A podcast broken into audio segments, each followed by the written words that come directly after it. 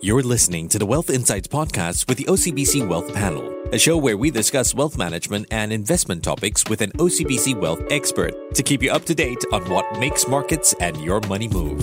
Hi, I'm Elliot Danker, and today we will be discussing the market outlook for China this year with Tommy Xie, head of Greater China Research at OCBC Bank. Tommy, let's talk about China. Its economy is expected to grow by 8% this year. That is well above any other major economy. I mean, apart from the response that they've shown to COVID 19, what else is driving China's phenomenal growth? So, looking back, despite China being the first country hit by the COVID 19, the stronger than expected growth was mainly supported by four factors. First, China's effective containment measures, which allow China to enjoy the benefit of the first in and first out. Second, very supportive fiscal and monetary policies. Third, the strong external demand as a result of the global lockdown since March last year. And fourth, resilient industry-led recovery due to China's advantage in the global supply chain. So investment play a counter-cyclical role, but what's more important is really the support from China's industry sectors. So in other words,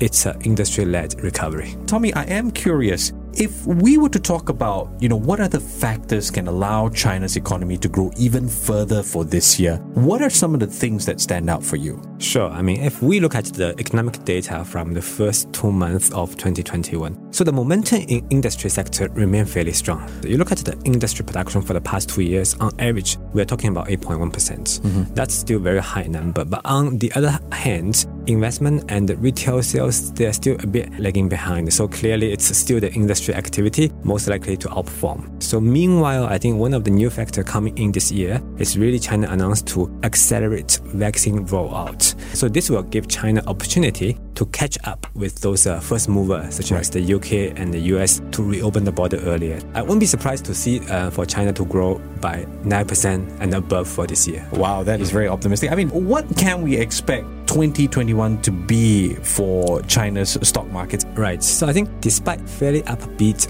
growth prospects, right, I think the volatility in China's financial market has really risen quite a lot.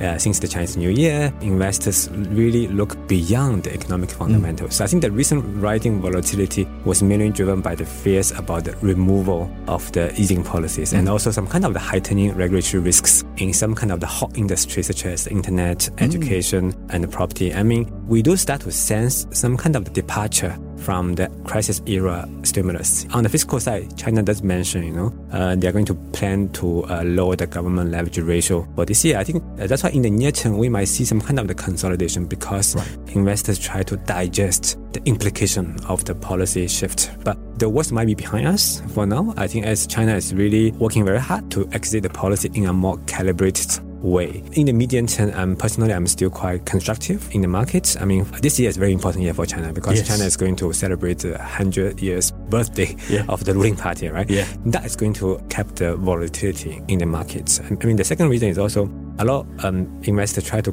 draw the comparison between the so-called China's uh, Nifty 50 stocks and right. the Nifty 50 in the US in the era of 1970s. So in 1970s, those Nifty 50 actually eventually crashed in 1973 because of the rising inflation, because of the rising bond yields. But are we going to see the similar situation in China for this year? I doubt so because first of all, inflation is not really that high. I'm looking for 2% for this year, which is well below the 3% target. Second of all, I think the bond yields, in my opinion, will still remain fairly controlled. Right. So I look at the first quarter of this year, the China's bond market actually outperformed like the US, UK, and Australia. So I think the volatility in the bond market has been fairly low. So in terms of the sectors, of course, I mean, you know, like internet and green energy, you know, those are all very popular sectors. But I think the other important is always the company. Even in those uh, old economy, you still can find a very good company, right? Don't forget, uh, if you look at the China's market, the largest market cap in China is actually it's not from the new economy, right? It's from the old, which is from the wine sectors. So that's why I think uh, sector is important, but we still try to focus on the core assets, which you can find those individual players from each sector. Well, that's the market outlook for China this year, thanks to Tommy Xie, head of Greater China Research at OCBC Bank.